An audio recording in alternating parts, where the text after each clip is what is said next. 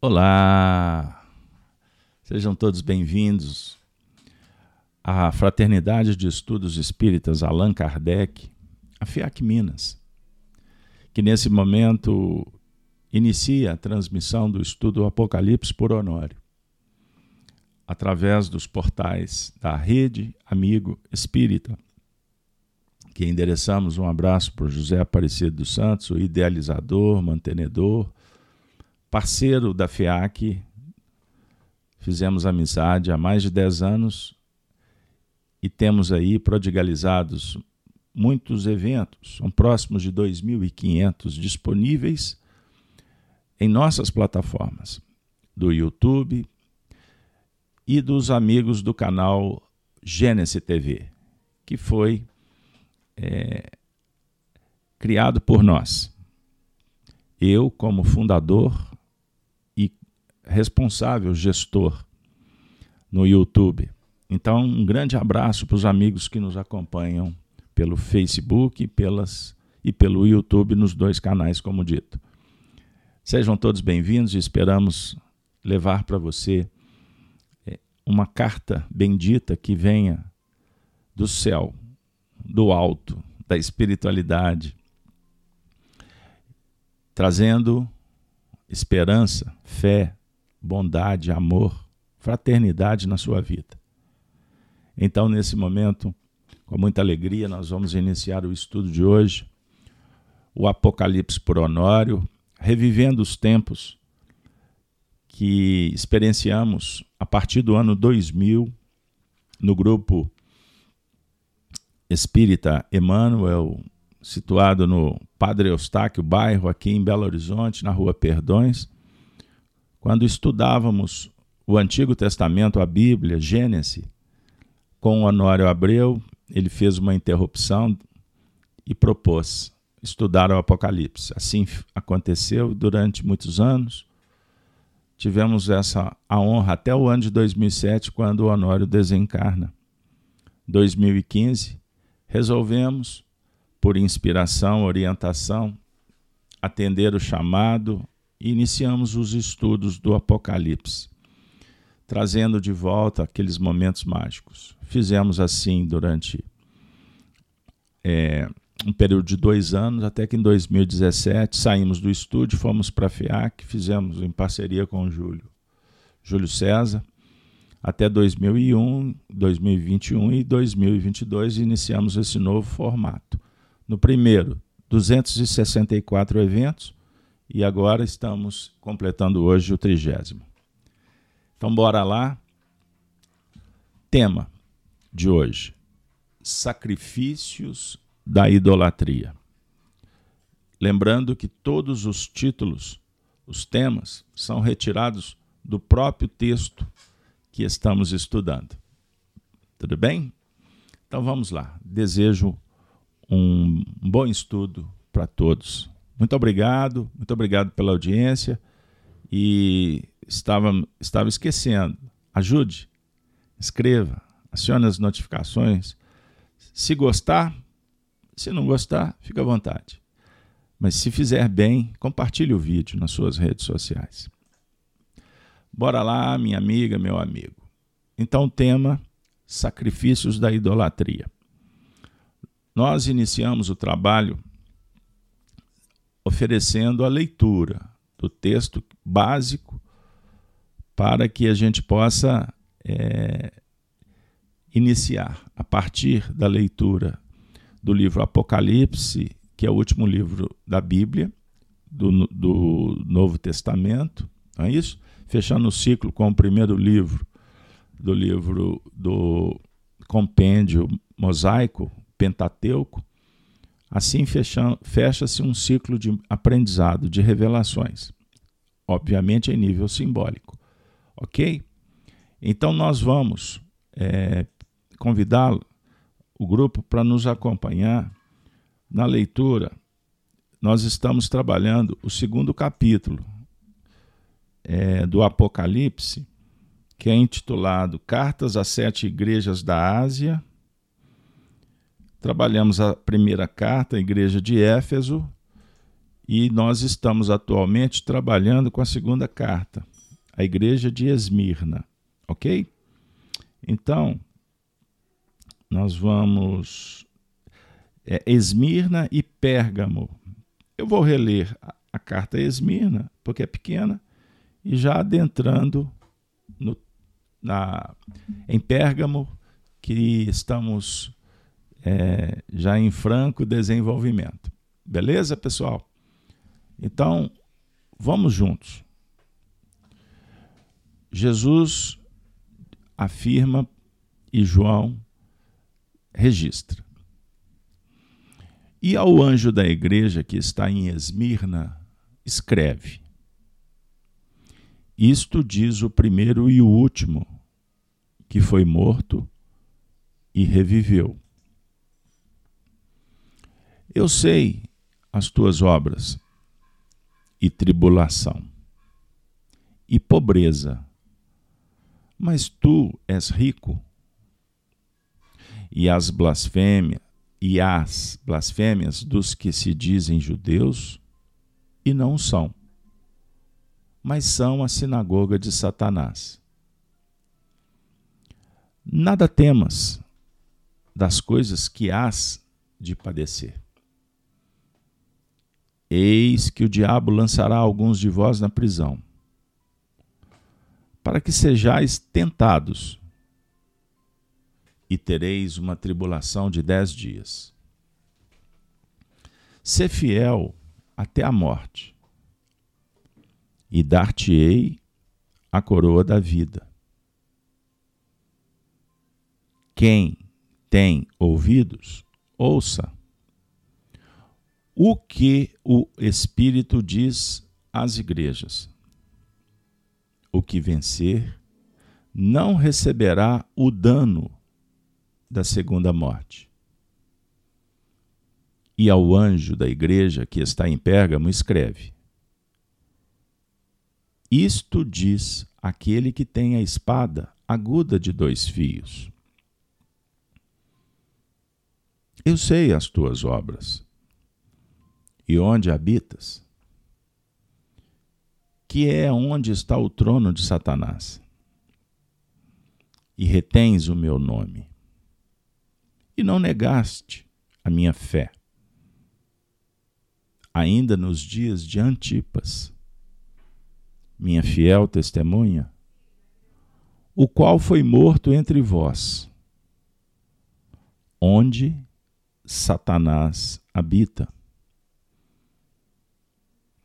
mas umas poucas de coisas tenho contra ti. Porque tens lá os que seguem a doutrina de Balaão, o qual ensinava Balaque a lançar tropeços diante dos filhos de Israel, para que comessem dos sacrifícios da idolatria e se prostituíssem.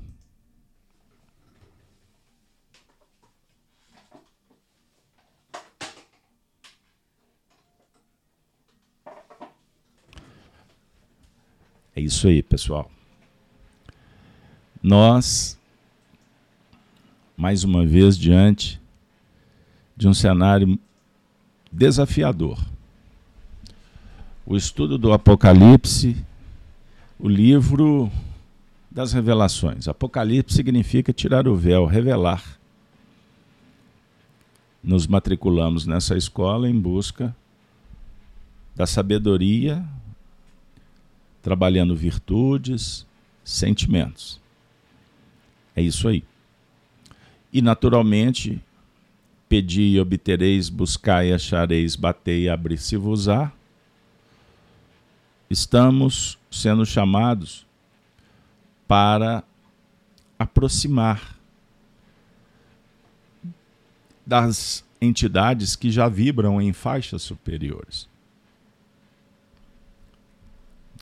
É a relação permanente para desenvolvermos as virtudes, dentre elas humildade e empatia, para com os irmãos que estão na retaguarda em aprendizado, os pares aqueles que transitamos em faixas próximas, semelhantes em nível do aprendizado, os iguais, entre aspas, e os superiores. Então, sentamos no banco da escola, amigos, estamos todos, portanto, na mesma condição de aprendizes. E vez por outra, saímos também juntos para trabalhar, inspirados e orientados por aqueles que já se encontram num patamar superior. Então, nós vamos agora trabalhar como vocês é, têm acompanhado, na primeira parte do evento, vamos recapitular. O estudo de número 29 da última semana. Trabalhamos o versículo 13. Você se recorda? Vocês que estão chegando agora, o vídeo está disponível. Não se esqueçam nas playlists, no YouTube, no canal Rai TV e Gênesis TV.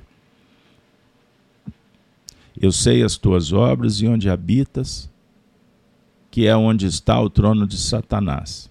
E retens o meu nome e não negastes a minha fé ainda nos dias de Antipas, minha fiel testemunha, o qual foi morto entre vós, onde Satanás habita.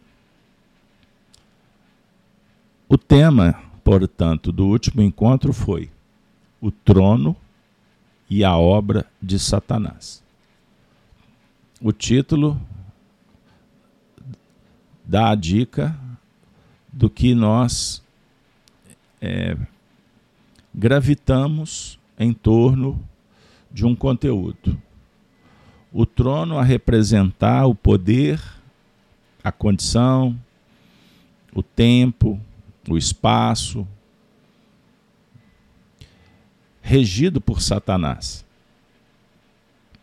Satanás a representar as forças inferiores, que se tornam empecilhos, pois são contrárias e trabalham em sentido opostos. É?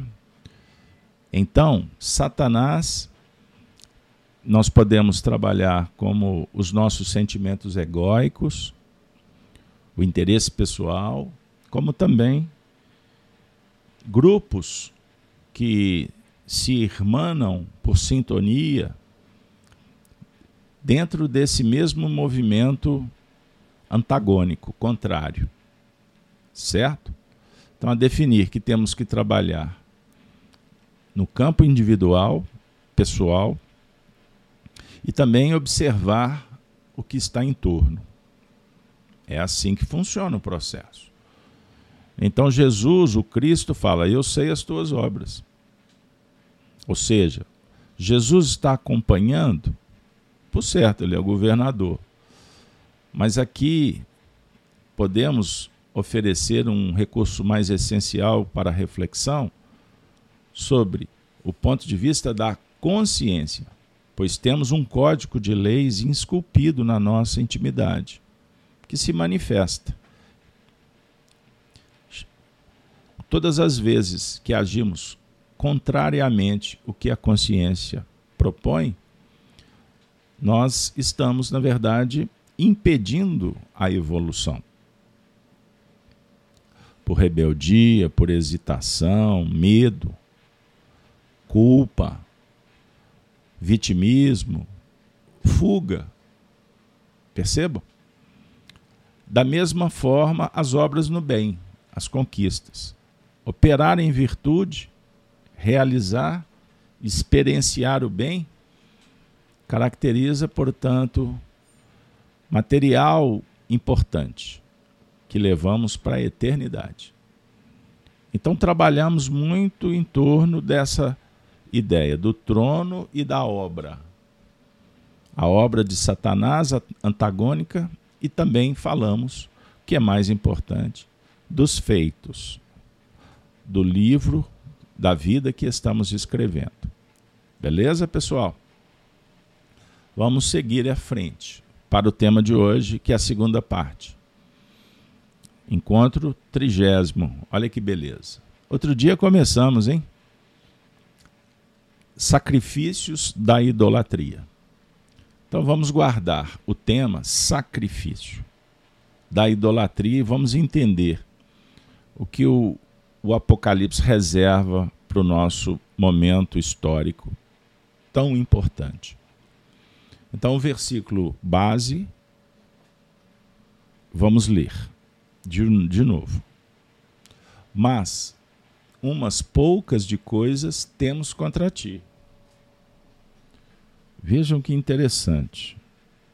Mas umas poucas de coisas.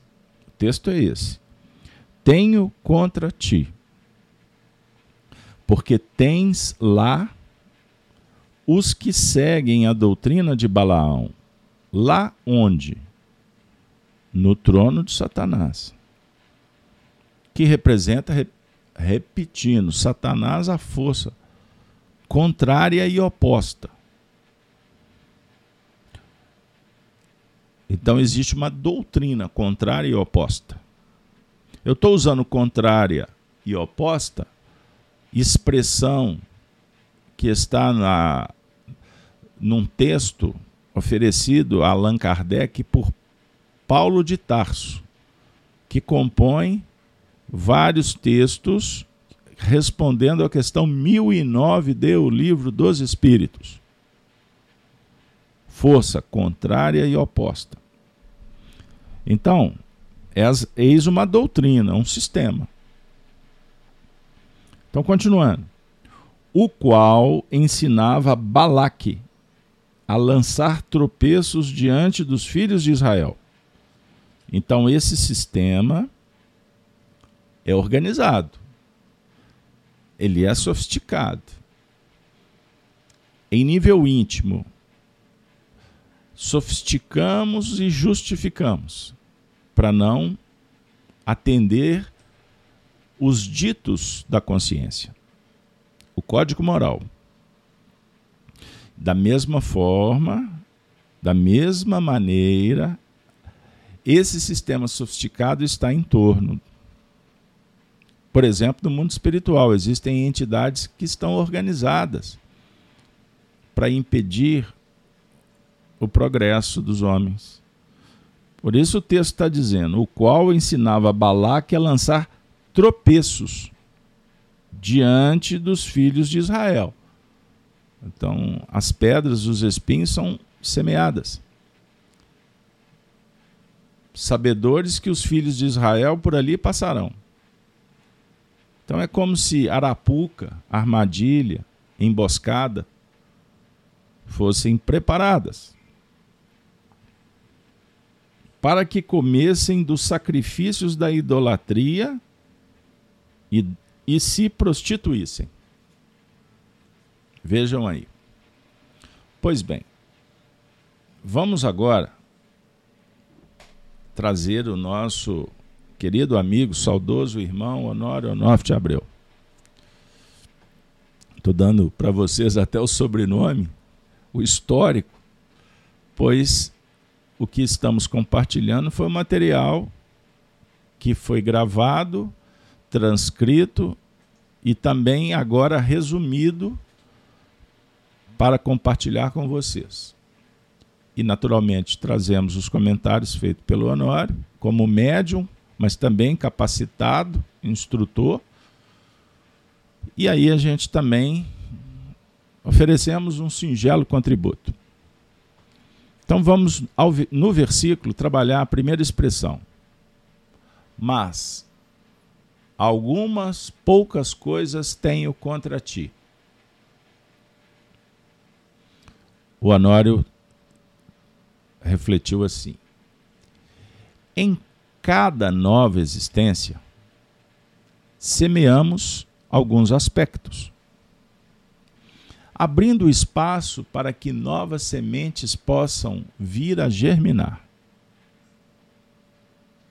Poucas coisas que vão sendo desativadas à medida que aprendemos outras. Olha que maravilha. Vejam o papel da interpretação com a chave espiritista que tira tira do imaginário e oferece elemento para se trabalhar no plano existencial. O que eu quero dizer?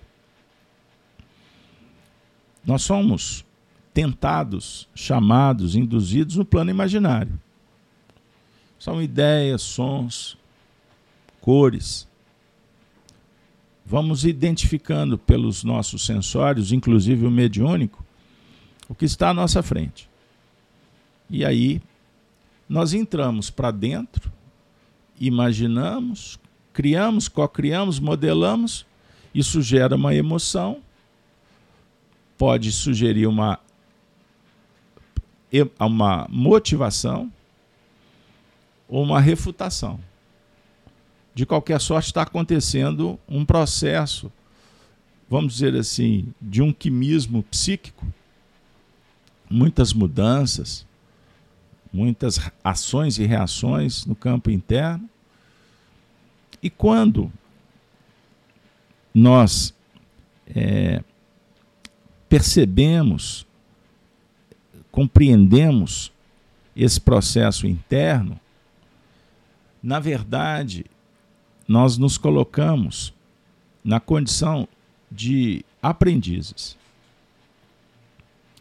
Porque muitas coisas acontecem e não necessariamente nos interessamos em aprender com elas. Entenderam o que eu quero dizer? Mas quando interessamos, naturalmente a gente se põe na condição de viver, mesmo, mesmo que de uma forma ainda, vamos dizer assim, abstrata. Concreta quando você põe a mão na massa. Mas só no campo psíquico já existe um trabalho. Repito, desde que você dê atenção. Que você passe a observar com interesse. Eu vou dar um exemplo. Muitas vezes durante a vida nós temos é, algumas surpresas que passam batido o aprendizado. Você recebeu um não. Ah, não. Então tá. Fui para frente. Quando nós colocamos em prática o sentimento aprendiz, do aprendiz, a gente entra naquela avaliação. Por que o não? Igual a criança. Por quê? Para quê? Ah, menino, sai para lá. Não tem umas histórias assim? Então, na verdade, sem entrar nos terrenos místicos, a vida nos dá lições, sinais o tempo todo, mas nem sempre a gente aproveita. Por falta de interesse ou por falta de condições, elementos, conhecimento. Então, a porta fecha para dois. Um, a porta fechou. Para o outro, por que, que a, a porta fechou? Então, assim, nós entramos numa relação muito interessante com a vida. Adormecidos, não vai surgir o porquê, a pergunta, a indagação. Adormecidos. Em fase de despertamento, interesse perene em entender os fatos. Então, em cada nova existência, saneamos alguns aspectos. Ou seja, limpamos, afastamos. E quando interessados em reparar, abrimos espaço para que novas sementes possam vir a germinar. Então, se você não está interessado em limpar um ambiente sujo, tá lá, sua televisão lá no alto. Quantas vezes você tem interesse em pegar um banco, subir ali, verificar se tem uma sujidade. Se você não tiver é, esse propósito, só vai acumular poeira. Acumulando poeira, não, naturalmente haverá problemas para que novas sementes ali sejam espalhadas, semeadas. Portanto, se não tem semente, não vai ter germinação. Da mesma forma, em nível filosófico, psicológico. Vamos mergulhar. Você tem uma dificuldade. Algumas são, são já, já são percebidas, outras não. A que você já identificou, você está sendo chamado para resolver. Se você não se movimentar, vai continuar ali. Certo? Até que a dor, a decepção, a queda venha pressionar. Aí você vai ser obrigado. Existem outras que são veladas. São veladas, porque a gente não consegue identificar mesmo. Aí vem alguém e fala assim: você já prestou atenção nisso? Então, nas duas situações, o bem está nos visitando, ele bate a porta o tempo todo. Mas para que o bem se estabeleça, nós temos que desativar. Por exemplo, desativar a preguiça. Como é que você vai resolver o, o, a imperfeição chamada ociosidade? Substituindo-a por uma virtude. Então, coloque sempre na balança. Se você identificou um problema, no outro, na balança, você tem que colocar a solução. E para todos, todas as inibições, todas as mazelas, doenças, conflitos, teremos sempre o propósito de contrabalancear. É o que o Evangelho, o Apocalipse, está sugerindo. Então, do outro lado, você procure virtudes que venham para equilibrar a balança. Você não vai pegar um problema e jogar ele fora. Não tem como você pegar uma doença e destruir. Você tem que reparar, não é assim? Então, no campo da vida, das virtudes, com Jesus seremos sempre inspirados a fazer esse movimento. Aí nós vamos entender essa colocação singela que o Honório fez. Beleza, pessoal? O próximo trecho. Mas umas poucas de coisas tenho contra ti. Por quê? Tens lá os que seguem a doutrina de Balaão. Tens lá. Olha aí. Tens lá. Em algum lugar. Lá fora. Lá no, no espaço interno, numa região à parte, que já foi descoberta ou não, o Cristo está conversando conosco. O Honório falou assim: padrões de baixo, baixo curso, ainda vigorantes. Balaão e os nicolaítas comiam as carnes dos sacrifícios feitos aos ídolos. Define os que vão de carona no trabalho dos outros sem produzirem luz própria. Quer que repete? os caroneiros da evolução. O Honório gostava muito dessa expressão os que vão de carona no trabalho dos outros sem produzir luz própria. Você que é estudioso, atento, anota aí. Anota. Caminho, verdade e vida. A última lição. Emmanuel vai falar da luz. Que nós não podemos valer sempre da luz do outro. Podemos aproveitar, nos apoiar, mas há de chegar um tempo, a, a ideia é essa, que o outro será chamado para um setor diferente de trabalho e vai se afastar. Você ficou dependente da luz dele, o que, que vai acontecer? Você vai descobrir que você não tem luz própria. Perceberam o tamanho do problema? É, no estudo de ontem, live, Chico, Chico Live Xavier, eu compartilhei um, um pensamento muito interessante que eu vou repetir.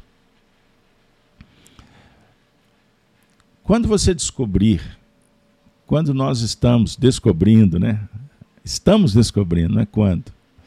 Que temos uma outra vida, uma segunda vida, aí a gente começa a valorizar a primeira. Só se valoriza a vida quando descobre que tem outra vida. Anota isso aí também. Isso é um pensamento profundo. O indivíduo, vou, vamos ficar aqui na Terra. Passou a vida inteira, começou a envelhecer, começou a aparecer as doenças, as limitações. Meu Deus, eu estou envelhecendo.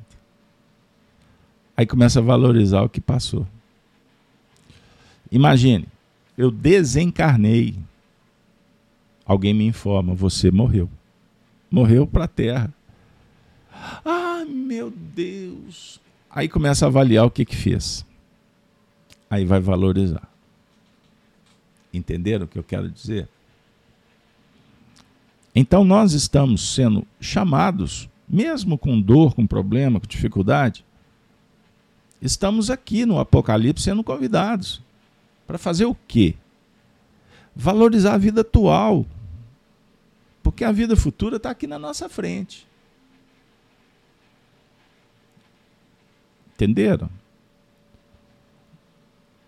A imortalidade está batendo na nossa porta, os espíritos estão conversando conosco.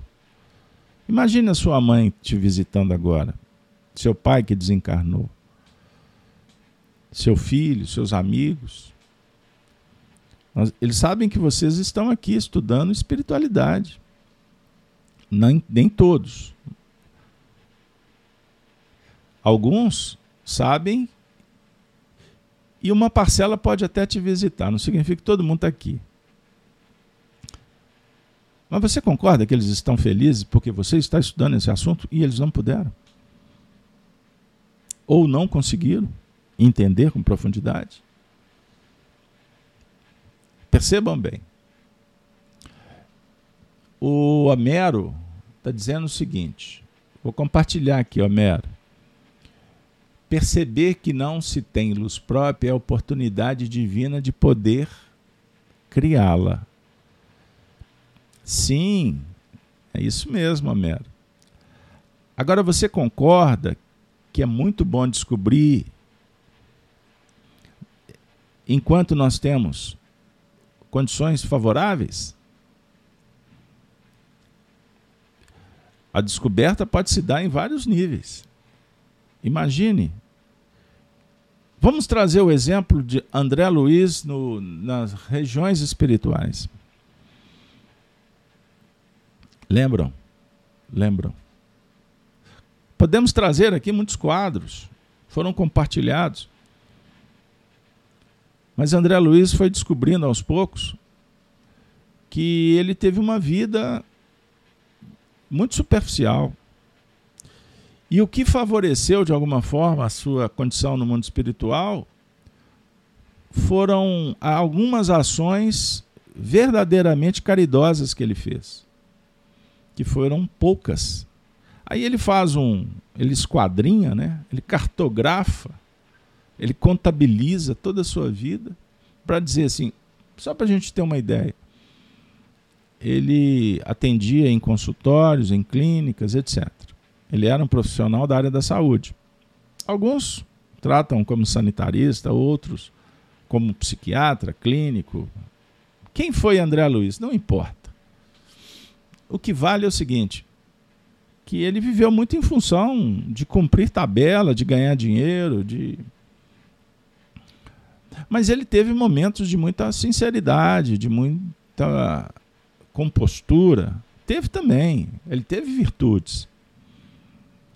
Agora, só para a gente ter uma ideia do que significa é, trabalhar pautado em virtudes e valores nobres, é que algumas poucas consultas que ele fez com seus clientes gratuitos que não podiam pagar, e ele atendeu com muito carinho também. Para ele, foi muito mais valioso do que uma vida inteira dedicada apenas às questões superficiais, materialistas, transitórias, hedonistas, sensualistas. Ou seja, ele caiu na armadilha da concupiscência. Entendam isso. Então o Honório está dizendo sobre a importância da descoberta e não ficarmos apoiados de carona no trabalho dos outros. Não significa que temos que ser líderes, fundar centro espírita, abrir tarefas. Olha que importante, gente. Mas nos incluir com humildade. Olha o acolhimento. Aproveitando a oportunidade. Aí tem uma dica, Revista Espírita, 1861, novembro. Uma página publicada, assinada por Erasto. Compreenderam, pessoal? Então cada um tem o seu compromisso. Não compara a sua tarefa com a de ninguém. Vai uma dica. Mas a nossa evolução se dá também por referências. Referências. Nós vamos falar um pouquinho do ídolo mais para frente. Mas vocês já, quem revisita o trabalho, já ouviu o Casalberto falar sobre a diferença do herói para o ídolo. Então nós precisamos de referência com os heróis. Mas filosoficamente, os heróis são os gigantes pela virtude, medidos pela gratidão. Ídolo não. Ídolo é um outro papo. Percebam? Então nós precisamos de fazer conexões com os heróis. E o herói de hoje não necessariamente será o, o herói do amanhã. O importante é que você estabeleça essa relação. Por exemplo, você ler muitos livros, você passear pelo imaginário, desenvolvendo, potencializando, vendo dramas dos mais diversos, para que você possa ir fazendo sua seleção, preferência. Isso tudo vai forjando o homem do amanhã. Perceberam? Uma história você se identifica mais do que com a outra, dialoga com a sua memória subconsciente, suas experiências do passado. Alguns personagens te incomodam, outros lucificam, amenizam, outros encantam, romanceiam. Ponto. E assim, a partir do diálogo com o imaginário e com a sua intuição, com a sua relação com o Cristo interno, através do código de leis que se manifesta, código de leis morais, nós vamos assim fazendo luz. Num primeiro momento, lusco-fusco, depois, naturalmente, essa luz vai se agigantando e é luz própria. Porque do imaginário, a relação com a intuição, a concepção, a construção de ideias, a ideia vai determinar a atitude e a palavra, a ação. Aí você sai da subjetividade para o plano vivencial. Você sai do mundo ideal para o mundo real. O mundo real é a sua realidade, que pode até ter alguma semelhança sirva de analogia quanto à realidade do outro. Mas ninguém vive a sua realidade. A realidade é sua. Então ninguém estuda para o outro, você estuda para você. Você não trabalha para o outro, você trabalha para você. Você não serve o outro, você está servindo a você, embora beneficiando, compartilhando coisas boas também, estimulando o outro para que o outro encontre a si mesmo e faça a sua própria luz. Próximo texto. Então, eu gosto de sempre recomeçar a leitura para fazer conexão. Então, lá no início, mas umas poucas de coisas tenho contra ti, porque tens lá os que seguem a doutrina de Balaão, o qual ensinava Balaque a lançar tropeços. Dentro do contexto, permaneciam à sombra dos que realizavam. E ainda por cima ensinavam doutrinas equivocadas, destoantes do ensinamento crístico.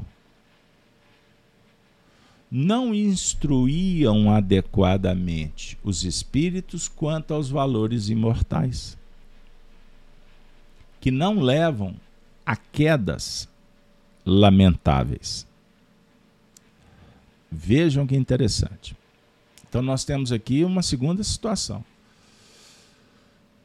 Existe um movimento em que permanecemos à sombra dos que realizam, e existe ainda um esse processo potencializado.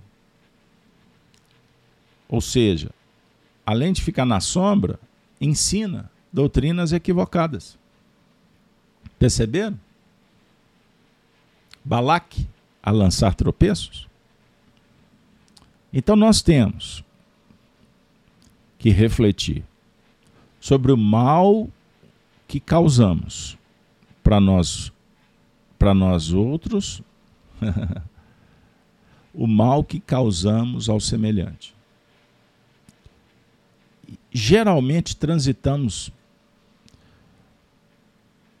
nos dois terrenos porque vivemos um mundo de relações. Então ninguém fere a si mesmo sem ferir alguém. Porque não estamos deslocados da criação. A catástrofe que formos responsáveis, ela não pode afetar a harmonia do universo. Não pode. Então, por exemplo, os homens ficam discutindo o, é, o poderio humano para destruir o, o planeta. Isso é uma falácia. Isso é uma falácia. Por qual razão? Porque o homem, indivíduo ou, ou coletivo, ele não, ele não tem mais poder do que Deus. Ah, pessoal, tem muita doutrina enganosa por aí. Vocês acham? Nós que somos espiritistas, que estamos mais do que informados, que são os espíritos diretores da evolução,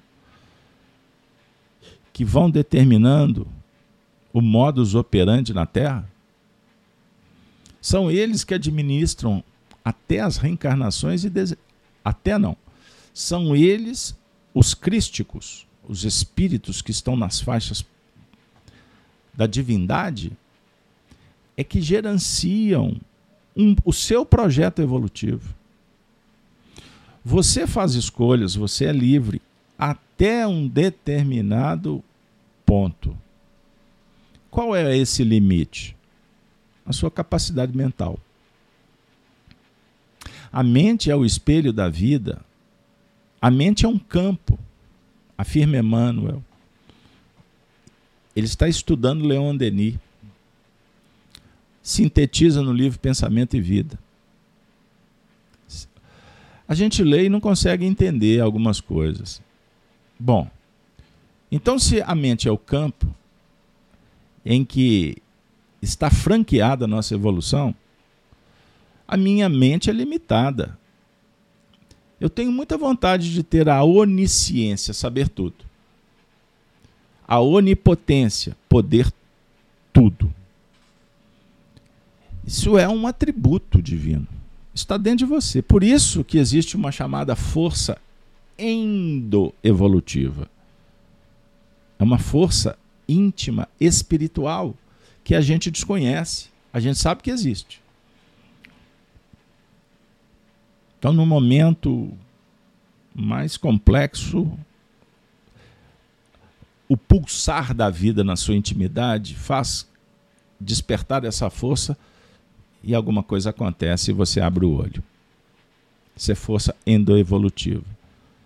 Isso é instinto de preservação. Isso é uma inteligência primitiva que há de ser a força que tu vais usar um dia como um Cristo. É, é verdade, um Cristo. Então entendam isso. Então tem muitas, muitos, como é que fala por aí? É, muitas agendas, muitas pautas que são falaciosas e as pessoas compram cegas e gastam energia, tempo, uma encarnação inteira como idealistas da vida. e se auto-intitulam missionários da evolução. Vão para as mídias, é, assumem papéis como é, né, dentro do projeto da engenharia social, estão resolvendo tudo por aí. E na verdade estão engodados. E engodam. Porque muitos engordam com isso. Para fazer um trocadilho aqui irreverente. Entenderam o que eu estou dizendo? Então existem muitas doutrinas equivocadas. Quando você senta com alguém e discursa, discursa, discursa, para que o indivíduo faça o que você quer e não o que, que é o, o correto, o necessário. Perceba? Então, você, essa, essas ideologias que divergem da moral,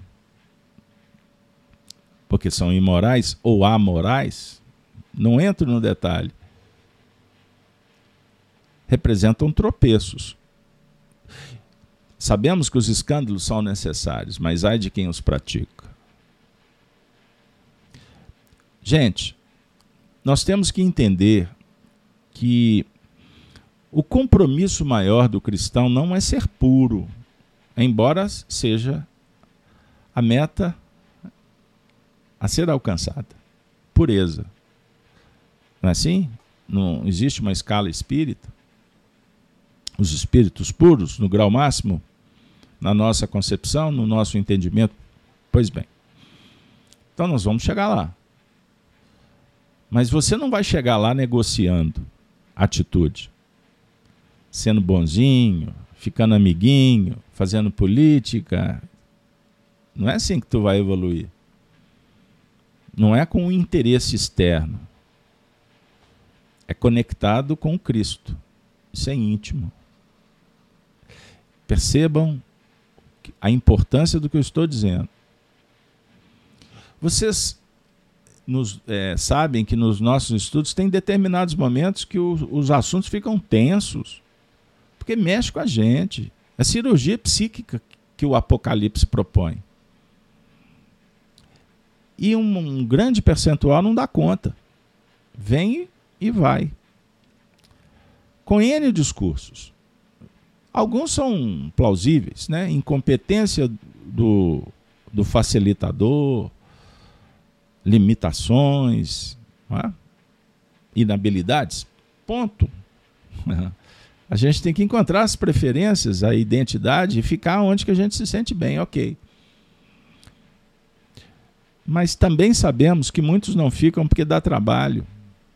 Preferem ficar com os vídeos TikTok Daqui a pouco vai estar todo mundo aí cheio de TikTok. Né? Cheio de manias. Não consegue aprofundar. A reflexão se torna difícil porque incomoda, árida. Então entendam, quando eu falei no início que nós temos próximos de 2.500 vídeos, isso produzido parece que do ano 2010, 2011 ou 12, não sei. Nós estamos no Espiritismo desde 1987. Eu estava lembrando com a minha esposa, quando nos conhecemos. E no início dos anos 1992 ali. Olha que beleza. O Espiritismo que tratávamos nos anos 90, completamente diferente do Espiritismo dos anos 2022. Por quê? Porque é um curso continuado Então alguns pedem, Carlos Alberto, você podia pôr coisa antiga aí? Eu falei assim, ah, será? Eu acho que é melhor até deletar. Ah, mas favorece quem está começando, de repente vai aprendendo também. Eu não, não tenho nenhuma vaidade, mas eu quero dizer para vocês o seguinte: material a gente disponibiliza porque cada um vai chegando no seu time. E esse momento é fantástico. Não é o meu momento, é o momento de cada um. E quanto mais material a gente encontrar, melhor. Ok. Daí pode ter sustentação essa, essa ideia. Mas a Karen, que está conosco aí há alguns anos, né, Karen? Há muitos anos, hein? A Karen outro dia me contou a história da Rede Amigo Espírita. Em Karen. Marilac também está muitos anos conosco. Estou falando o nome delas porque elas estão aqui no chat. Karen em São Paulo, Marilac em Juiz de Fora. Juiz de Fora deve estar tá frio em Marilac. um solzinho apontou aqui em BH, porque fez frio ontem. Brincadeiras à parte. Vocês sabem da importância de dar continuidade a um processo. E quanto mais evoluirmos, menos doutrinas que contorcem a lógica, a virtude, nós vamos deixar de semear. Então a doutrina de hoje é uma doutrina mais elaborada. Ela não pode ser sofisticada, porque senão ela perde a simplicidade. Então a palavra é para o povo, ou seja, popular simples. Ah, desculpa, Marilac. Marilac tem Barbacena, Marilac, que erro que eu cometi, Marilac. Mas Barbacena é mais frio que Juiz de Fora. Ah, terra boa. Marilac. Você sabe que Emmanuel passeou por Barbacena? Um dia eu te conto essa história. Então, minha amiga, meu amigo, nós estamos melhorando mas não o suficiente. E nunca será suficiente, porque o progresso é um projeto eterno. Entendam isso. No dia que eu perder a chama, a chama, o desejo de aprender, significa que eu estou entrando em algum campo psicótico, alguma disfunção psiquiátrica. Entenderam? Porque eu estou permitindo a contaminação vigorar, os problemas reavivarem. Porque se o problema surge, a mazela, é porque ela já tem a matriz aqui dentro. Perceberam? Vamos continuar. Então, mais umas poucas de coisas tenho contra ti, porque tens lá os que seguem a doutrina de Balaão o qual ensinava Balaque a lançar tropeço diante dos filhos de Israel. Agora o negócio vai ficar bom. Porque é diante dos filhos de Israel. Por que os filhos de Israel? Vamos trazer o Honório. Depois a gente abre a conversa são todos os que já estão bem informados, capacitados e convocados para um processo que visa um mundo regenerado. Pois essa é a proposta do Apocalipse. Criar um mundo regenerado com espíritos regenerados ou em regeneração. Quando o Honório traz essa frase, esta é, essa é a proposta do Apocalipse, é diferente da proposta do livro Gênesis de Moisés é diferente de um outro estágio evolutivo, o chamado de João Batista, que veio cumprir uma profecia dos profetas. João Batista é Elias. Elias. Elias que há de vir. Elias veio. e colocou as coisas no seu lugar. Foi Jesus quem falou. Se você não concorda, hashtag Jesus não concorda. É diferente de João Batista, nascido em Lyon, figuradamente Kardec, que veio trazer uma outra etapa do processo. O Apocalipse é uma outra dinâmica a definir que a evolução é o mesmo que um processo. Ou seja, existem etapas, existe dentro do projeto objetivos, metas. É um programa. Então o Apocalipse agora está tirando o véu. Está nos mostrando com, clareza, com honestidade, com transparência, como essa luz do sol. Não tem, não tem mais símbolo é olhar face a face a verdade. Que verdade? Que está dentro de você.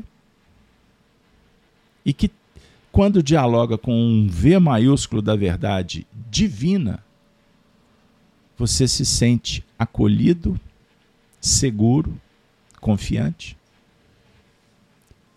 E uma força endoevolutiva, o Cristo interno, impulsiona para que você conquista, conquiste, para que você realize os seus sonhos. Para que você regenere, regerar a vida. Regerar, regenerar. Isso é extraordinário. Percebam como a regeneração sai dos terrenos místicos, em que a gente fica apenas esperando espíritos melhores, melhores chegarem, os piores os bagunceiros irem embora, degredados? Acontece. Isso é uma teoria espírita. E eu não estou aqui de forma alguma contestando, criticando. Pelo contrário, eu não sou ninguém. Mas a lógica da doutrina espírita é espetacular. Porém, nós temos várias sendas possíveis para construir o pensamento. Então, o Apocalipse é um diálogo constante. O movimento interno e o movimento coletivo. Então, quando a gente vai para fora, por exemplo, trazendo aspectos da história, quando falamos dos processos sociais, os contorcionismos existentes, essas pautas que agridem o bom senso ou não. A gente fica muito incomodado por uma razão. Porque a gente entra no terreno da opinião e a opinião, ela não se sustenta por muito tempo. Incomoda porque podemos reconhecer que não sabemos, e que achávamos que sabíamos? Hein? Incomoda porque eu estou descobrindo, descobrindo que eu não sei mesmo? Ou porque alguém está falando alguma coisa que vai contra os meus princípios? Falta uma abrangência? Entendam isso. O certo é que nós temos que observar nesse momento de muitos conflitos de interesse o que o seu coração fala. Então, tem momentos que você tem que apertar um, um stop desse software social, relacional, e diante de tanta enxurrada de informações que chegam, é melhor você dar um break, fazer uma prece, abra o Evangelho e faça a seguinte pergunta: Jesus, o que queres de mim? O que propões? Você nunca ficará míngua de pão, porque você estará, como afirma Rousseau, num texto que está no livro dos médiuns, trabalhamos essa semana no Evangelho da Manhã, Gênesis no Lar. Rousseau afirma que, os, que o Espiritismo vem revelar os mistérios da alma e que os homens ainda não perceberam. Essa frase é tão extraordinária porque ela conversa, inclusive, com os espíritas de décadas de estudo que a gente vê por aí, inclusive nos posicionando dentro. Teorias, citações. Tem expositor aí que sabe de decor, como falam os amigos do Sul. Decor. Aqui em Minas ele fala de cor. Só para brincar aí. Sabe, decor o livro dos Espíritos. Juristas que citam a Constituição, as doutrinas e etc. Mas falta desenvolvimento do senso moral para, inclusive, fazer as amarrações que propõe virtudes no próprio diálogo, não no diálogo expositivo, mas vivencial. Tanto é verdade que a gente termina um estudo como esse em alto tom, nobreza, espiritualidade. Estamos falando de assuntos sérios que envolvem a sua vida, a vida dos seus entes queridos. E nós vamos lembrar disso um dia. Então, nosso papo central é Jesus. Ele que é o fulcro. O Espiritismo são chaves para a gente chegar perto de Jesus. Certo? A gente acaba um estudo desse daqui a cinco minutos. Começamos a falar mal de alguém. Começamos a jogar pedra nas instituições. Pergunto para vocês. É normal isso? Não, já foi normatizado, já virou até lei. Foi aprovado lá no Congresso ou foi regimentada pelo magistério ou pelos magistrados, que hoje em dia também fazem leis. E eles não foram eleitos. Ah, pessoal, a gente tem que aprender a pensar. Mas ferem frontalmente a virtude, a ética. Vocês estão entendendo? Então, o mundo regenerado para espíritos regenerados ou em regeneração. Então, a proposta do Apocalipse é que entendamos o mundo como um vasto campo de trabalho. Jesus contou as parábolas e elas dialogam nesse sentido. Que o homem saia a semear a boa semente. Agora, nesse campo, temos também escolas, hospitais, cárceres, clínicas de recuperação e etc. Perceberam? Então não podemos nos acomodar com uma cobertura exterior trazida pela informação. Cobertura exterior trazida pela informação. Nessa interação com os planos superiores é preciso haver uma proposta íntima de crescimento para que se possa implementar um crescimento seguro adentrando no Apocalipse, que significa revelação, e não apenas de aspectos exteriores, mas principalmente de uma nova personalidade e um novo sentido de vida.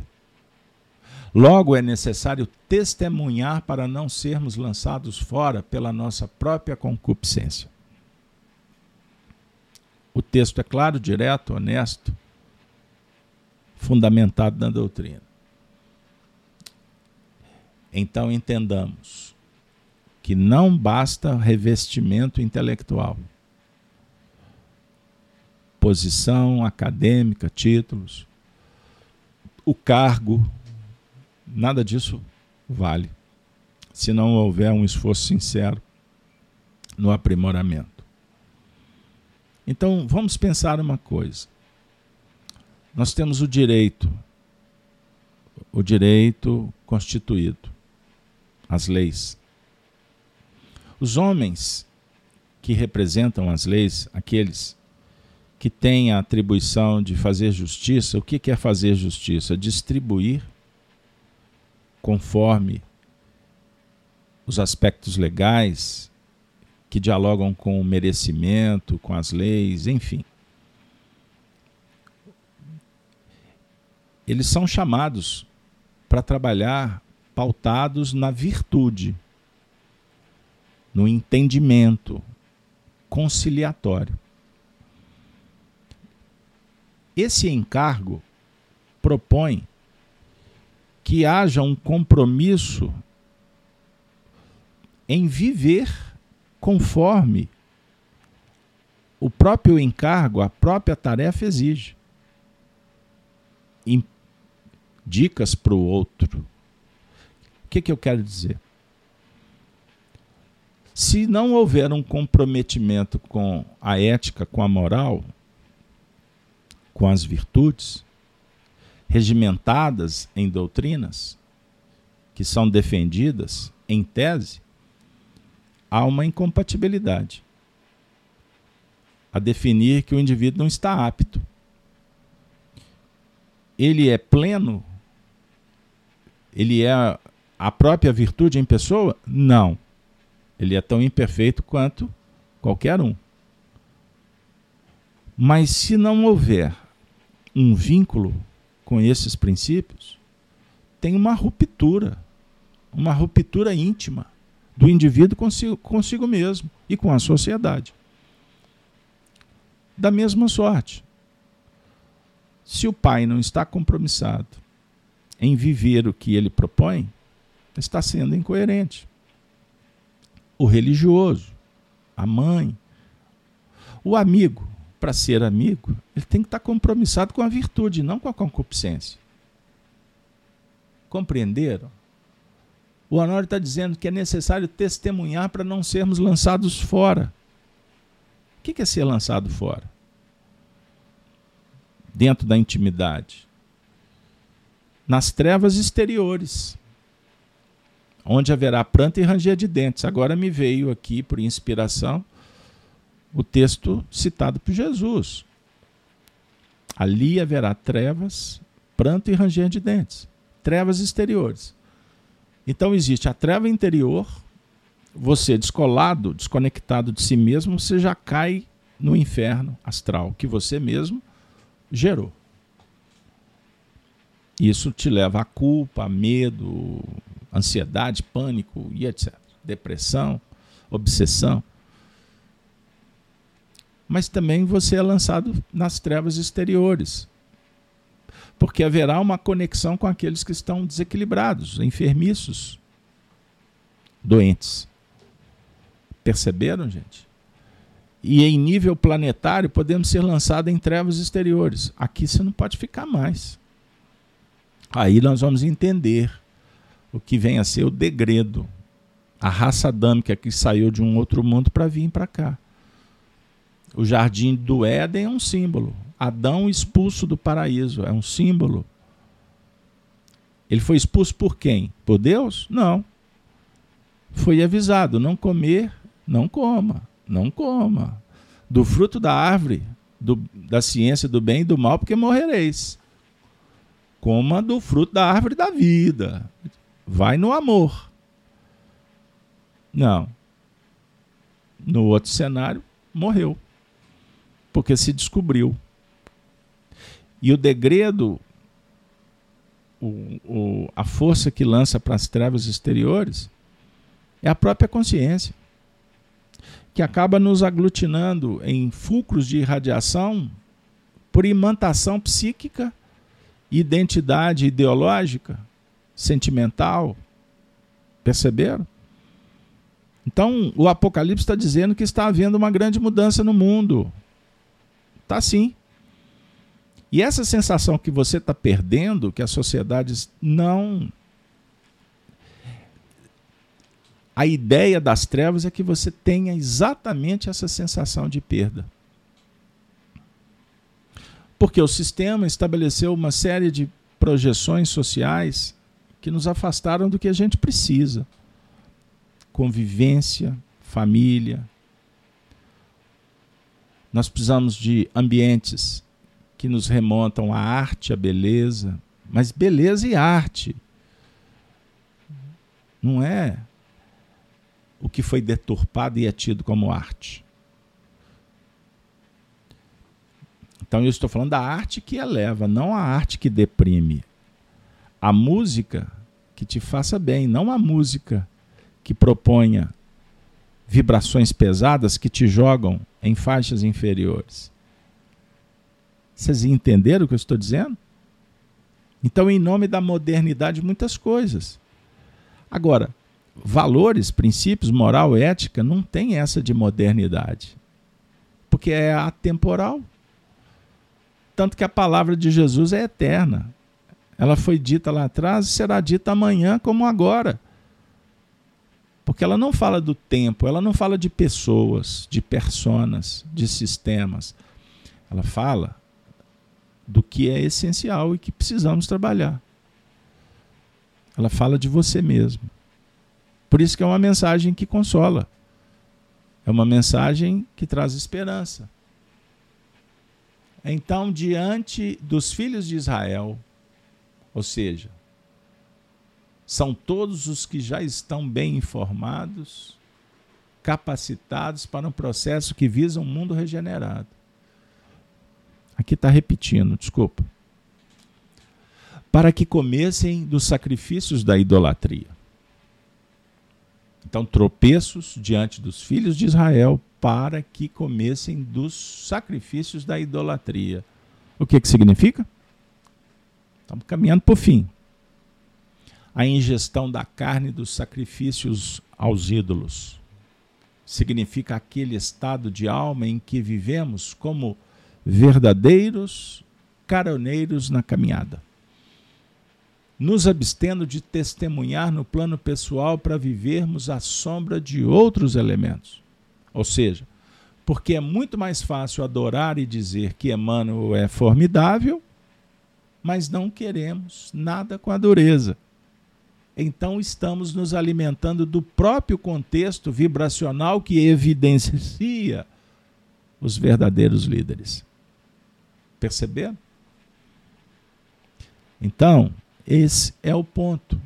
Valer da virtude do conhecimento do outro. Então, a dica dos sistemas que armam ciladas né, é nos tirar desta conexão para não transitarmos em faixas superiores. Então eu posso estar do lado do Chico Xavier, como pessoas conviveram com ele por décadas, como Arnaldo Rocha, que dormia no mesmo quarto que ele. vou contar uma história. Está no, no nosso livro, no meu livro, Chico Diálogos e Recordações. Para quem não conhece o trabalho, está aí, ó, do meu lado. Chico Diálogos e Recordações. O outro é Chico do Calvário, a Redenção, de minha autoria também. Mas o contexto é Arnaldo Rocha e Chico Xavier. Arnaldo levanta de madrugada com um barulho. Como se tivesse esta, esta, instalando é, madeira. E ele achou aquilo estranho. E ele dormia numa cama. Antigamente tinha cama de campanha, aquelas camas que soldados usavam, que você dobrava, ela era de mola. Lá em casa tinha uma, meu pai usava, porque ele viajava muito para acampamento, etc. Essa cama do Arnaldo ficava debaixo da cama do Chico. Então, quando o Arnaldo estava lá, eles tiravam a cama, punham o colchão, Chico no andar de cima na sua cama, Arnaldo na cama de campanha mais baixa, perto do sol. Ponto. Ele acorda com barulho. Quando ele olha para o lado. Ah, um detalhe: a porta sempre dormia semi-aberta. E a luz que vinha do corredor, essa casa depois virou a casa da Luísa, a irmã de Chico. Eu visitei junto com a Arnaldo Rocha, passamos uma bela manhã com ela tomando café. Então eu tinha um corredor comprido, vinha a luz do corredor e, e Arnaldo, face a essa fresta de luz, ele olhou para onde estava a cama do Chico e o Chico estava meio metro acima da cama, levitando, com o corpo na horizontal, levitando. E Chico estava muito agitado. Ele mexia. Mas o fenômeno da levitação foi transcendente. O que, que aconteceu? Arnaldo entrou em pressa porque viu que o Chico estava no mundo espiritual vivendo alguma situação difícil. Aí Arnaldo, fazendo pressa, o Arnaldo tem a intuição ali de estender as mãos e dar um passe no Chico. À medida que o processo foi ocorrendo, o corpo dele foi voltando, a gravidade foi sendo, não é? Foi restabelecendo e o corpo repousou de volta no leito. Chico acordou, estava muito suado, agitado, e ele abre os olhos e começa a chorar convulsivamente. Naquele momento, Arnaldo Rocha vai fazer um acolhimento a Chico Xavier. Isso a turma não divulga, porque não tem a informação. E naquele, depois que tudo se restabeleceu, a normalidade, a emoção foi sendo ajustada. Aí Arnaldo perguntou, Chico, ele falava gostosura. Gostosura era uma bala, uma bala lá dos anos 30. A bala, diz que era muito gostosa. Então eles tinham um apelido, né? um chamava o outro de gostosura. Monteiro Lobato usava muito esse, esse apelido para as pessoas. Vai falar isso hoje, um dia, hoje em dia, hein? Nesse mundo das ideologias confusas. Pois bem. Gostosura, você quer falar? O que aconteceu com você? O Chico desabafa. Em meio aos soluços, ele diz assim: Arnaldo, como é desafiador para nós seguir Jesus. Os espíritos, adversários da causa, não desistem. Eles são inclementes. Mas eu já prometi a Jesus que nem se eu tiver que dar o meu corpo para ser cutelado, ele usou essa expressão. O meu propósito é viver o evangelho, custe o que custar. Aí ele abraçou Arnaldo e falou assim: Ô Naldinho, eu preciso muito da sua ajuda. Eu preciso muito da sua ajuda, porque não é fácil seguir sozinho. Então, minha amiga meu amigo, Arnaldo Rocha se motivou diante de tantos testemunhos que ele assistiu e deu a sua vida também pelo Espiritismo. Na verdade, cada um com sua peculiaridade, sua tarefa, suas tendências, o passado volta e temos que lidar com ele. Portanto, não devemos, podemos comparar a obra, pois cada um tem o seu desafio, uns mais, outros menos, com a comunidade, com a coletividade, consigo mesmo, não importa. O que vale é fazer conforme a consciência está dizendo. Alimentando com o pão da vida para se tornar um agente confiável e não corruptível, contraditório. Todos estamos com muitos desafios a resolver em nível moral. Todos. Todos. Agora, o que é mais importante é você ser sincero e transparente com você mesmo. Eis o ponto. Por isso, meu amigo, o texto está falando para que comessem dos sacrifícios da idolatria. eu separei a guisa de dica para reflexão, né? Eu separei para vocês essa, o significado de sacrifício. Vejam bem sobre os aspectos da religião, conforme o dicionário.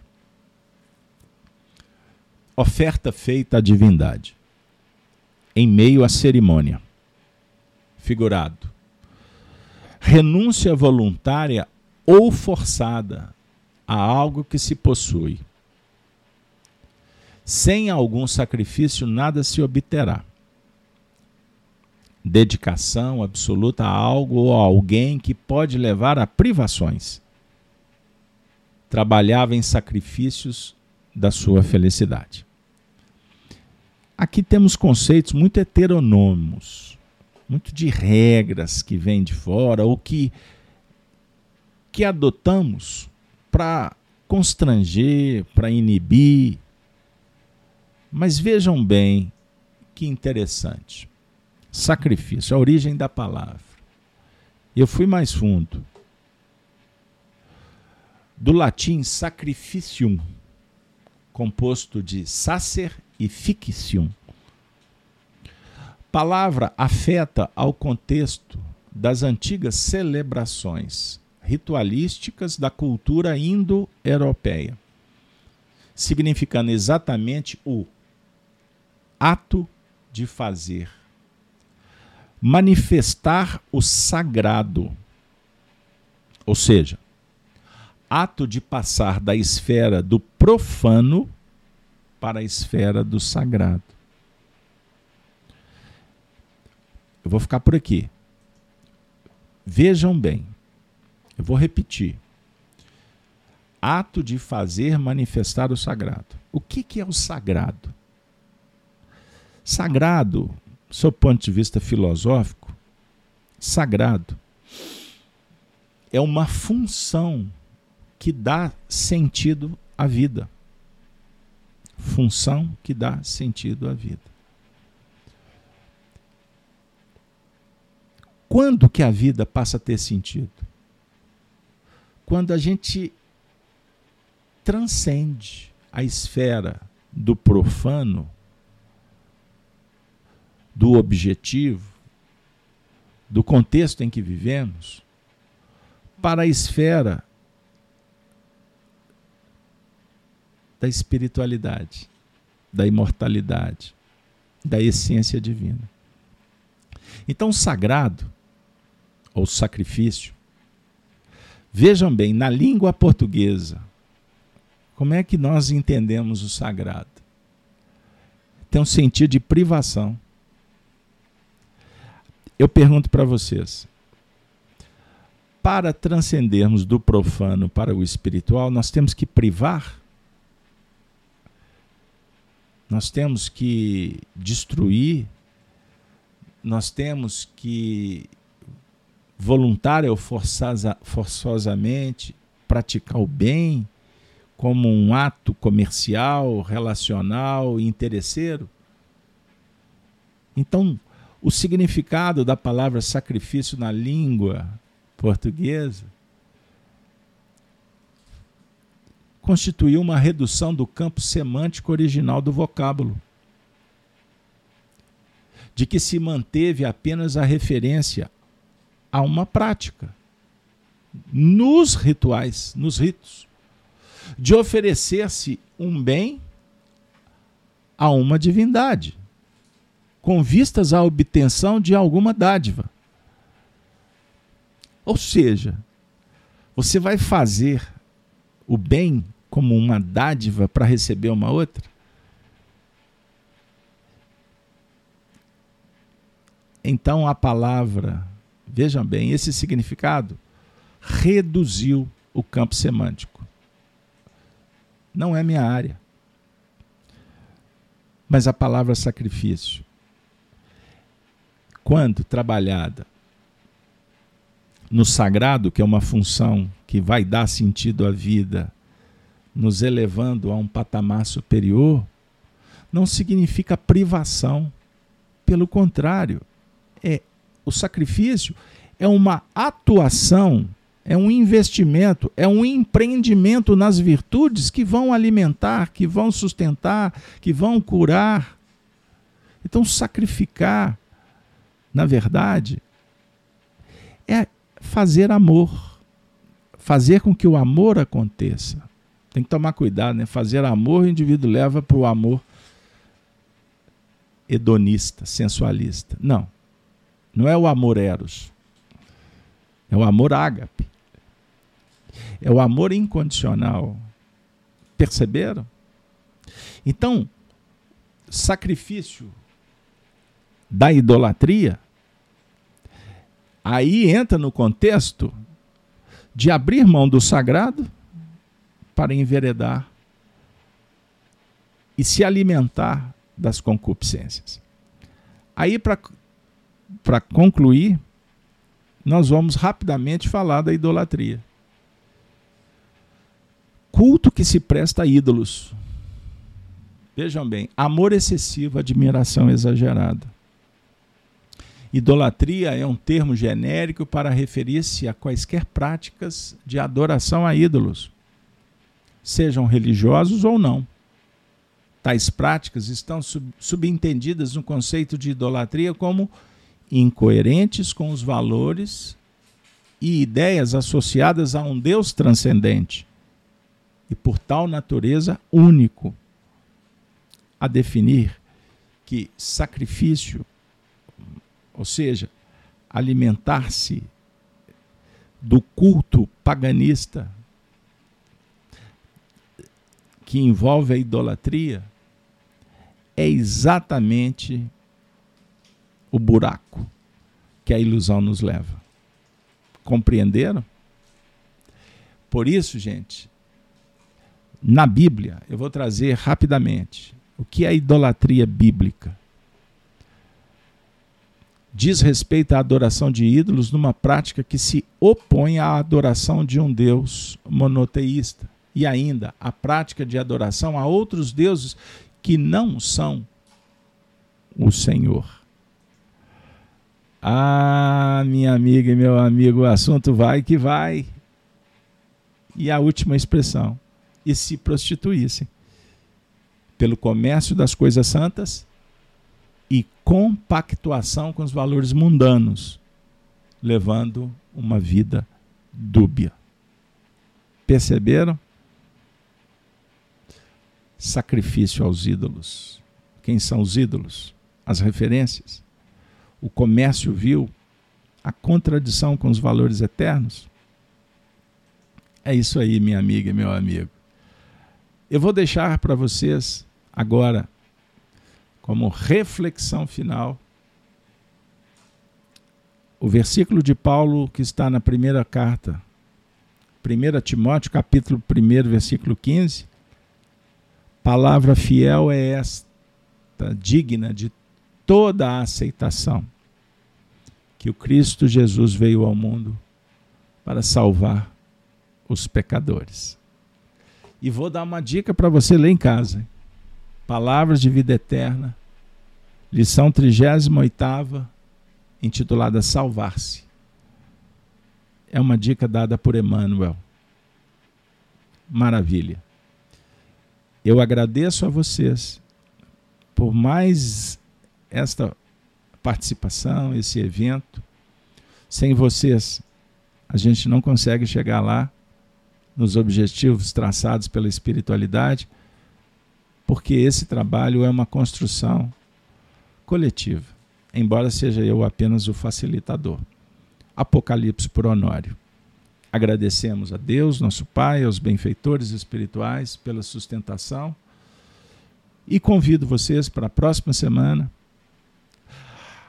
Aliás, é, daqui a 15 dias, melhor dizendo, não teremos o evento na próxima semana. Tema: o maná e a pedra branca do Apocalipse. Beleza, pessoal? Com muita alegria na alma, nós vamos desejar a todos um ótimo final de semana, cheio de bênçãos, de alegria, fraternidade, esperança, saúde. Pessoal, o mundo está mudando. Que Jesus se faça em nossos corações. Deus conosco. Ave Cristo. Nos despedimos com a saudação dos cristãos dos primeiros tempos. Até a próxima. Valeu, um grande beijo, um abraço no coração de todos. Valeu.